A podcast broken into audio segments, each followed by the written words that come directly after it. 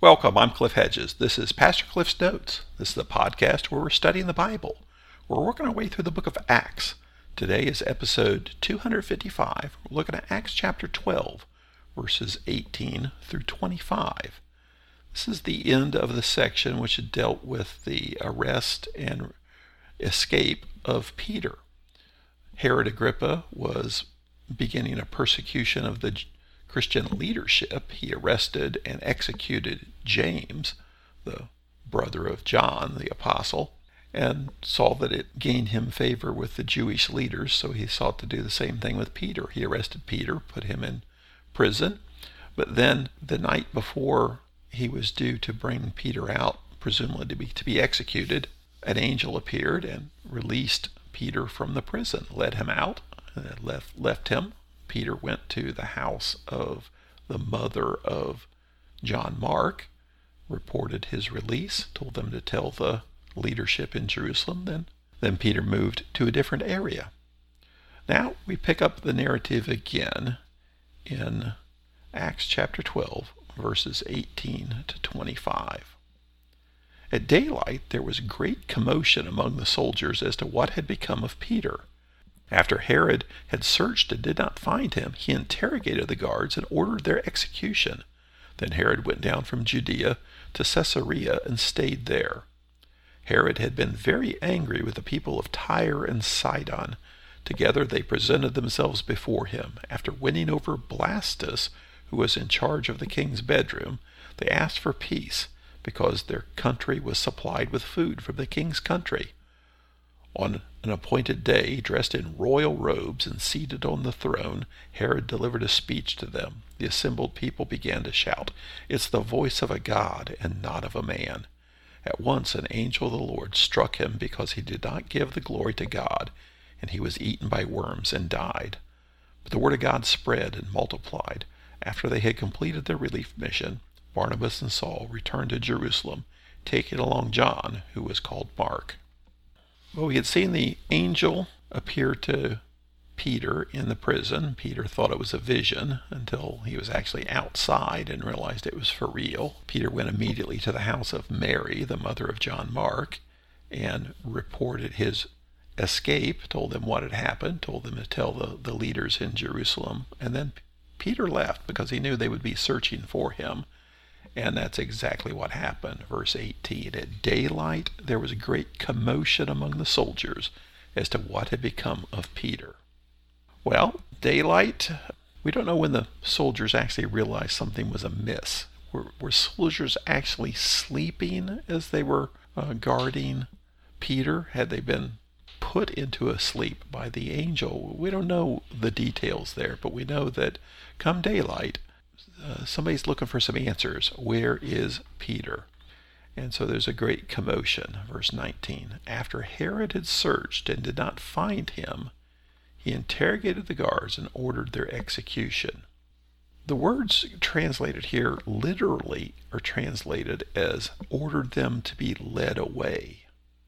But that's a euphemism for led them away to be executed. So the the translators have, have added here ordered their execution because that's most likely what it actually means. And that fits with Roman law. The Roman law is that any guard who allows a prisoner to escape now suffers the same penalty as the prisoner he was guarding. And since the intention was to execute Peter, those guards that allowed Peter to escape would be executed. And that was Roman law. Herod wasn't exactly bound by that since he was a local ruler, but he could certainly follow that rule. Then Herod went down from Judea to Caesarea and stayed there. So Herod is, uh, he was probably at Jerusalem for the Passover feast because the ruler would often go there where the uh, the regional capital of the area for the Roman government was really Caesarea. Now it says Herod had been very angry with the people of Tyre and Sidon.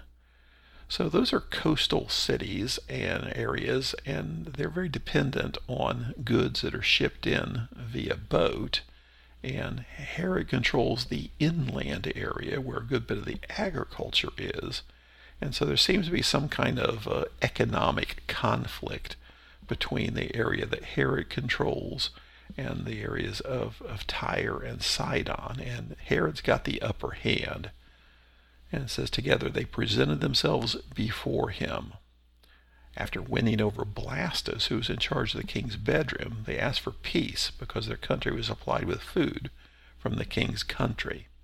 So Blastus was, uh, it says he was in charge of the king's bedroom. That means he was kind of a personal assistant to Herod, and so he would have the king's ear.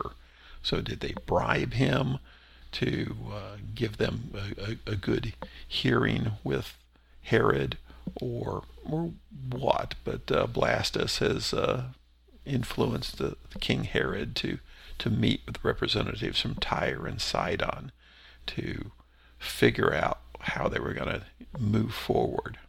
Now, the time frames here are fairly loose. This may be fairly immediately after the incident with Peter in Jerusalem, or it could be many months later, probably less than a year, but it's probably a few months later. But in telling this, Luke's looking back and seeing this is all related because what happens to Herod is uh, related to how Herod has treated the Christians in Jerusalem. So, verse 21 On an appointed day, this event is also told by Josephus, Jewish historian, and he wrote in detail about this, this event here. And he said it, the appointed day was a, a festival in honor of Caesar.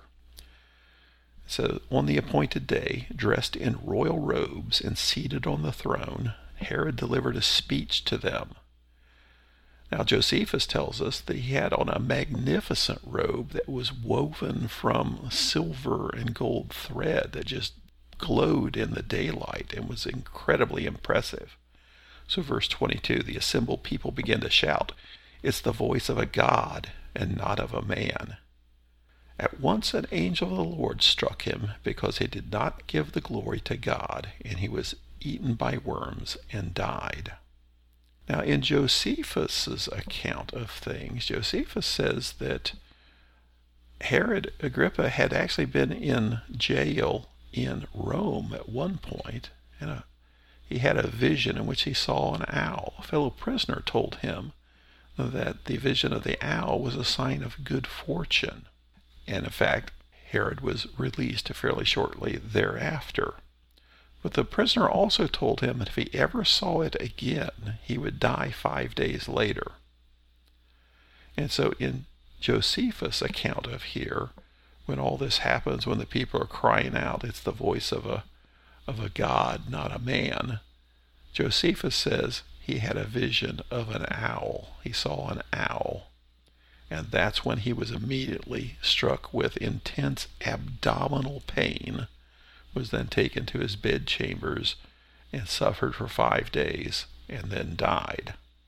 So, um, pretty close agreement here between the way Luke tells this and Josephus tells us. Uh, John Josephus doesn't say he was struck by an angel of God, but says he had this vision of an owl. But point is, he was struck dead. Verse 24 But the word of God spread and multiplied. After they had completed their relief mission, Barnabas and Saul returned to Jerusalem, taking along John, who was called Mark. So, how long have Barnabas and Saul been in Jerusalem? We don't know, and it, the, the time frames may not be exact here. Luke's telling a, a narrative of the, the spread of the gospel, and so he's been moving around different places and his uh, his chronology may not be really exact, so it may not be so closely tied together with the death of Herod, but it, it might be. It's hard to say. But now the narrative that Luke is going through is shifting back to Antioch, and the central characters now are Barnabas and Saul. So Barnabas and Saul had been in Antioch for a year teaching the people the basics of Christianity, then there was the famine predicted, and so they took up a relief offering, and Barnabas and Saul took the offering to Jerusalem. We saw the introduction of John Mark in that that's where Peter went when he was released from, by the angel from the prison. He went to the home of Mary, the mother of John Mark. And now we see John Mark going up to Antioch with Barnabas and Saul. And so now Luke has uh, set the stage for the continuing spread of the gospel. We've already crossed big social barriers or ethnic barriers with the gospel, and now it's just a matter of geographical spread, which we'll see under the ministry of Paul. Thanks for joining me. Join me again next time as we continue working through the book of Acts.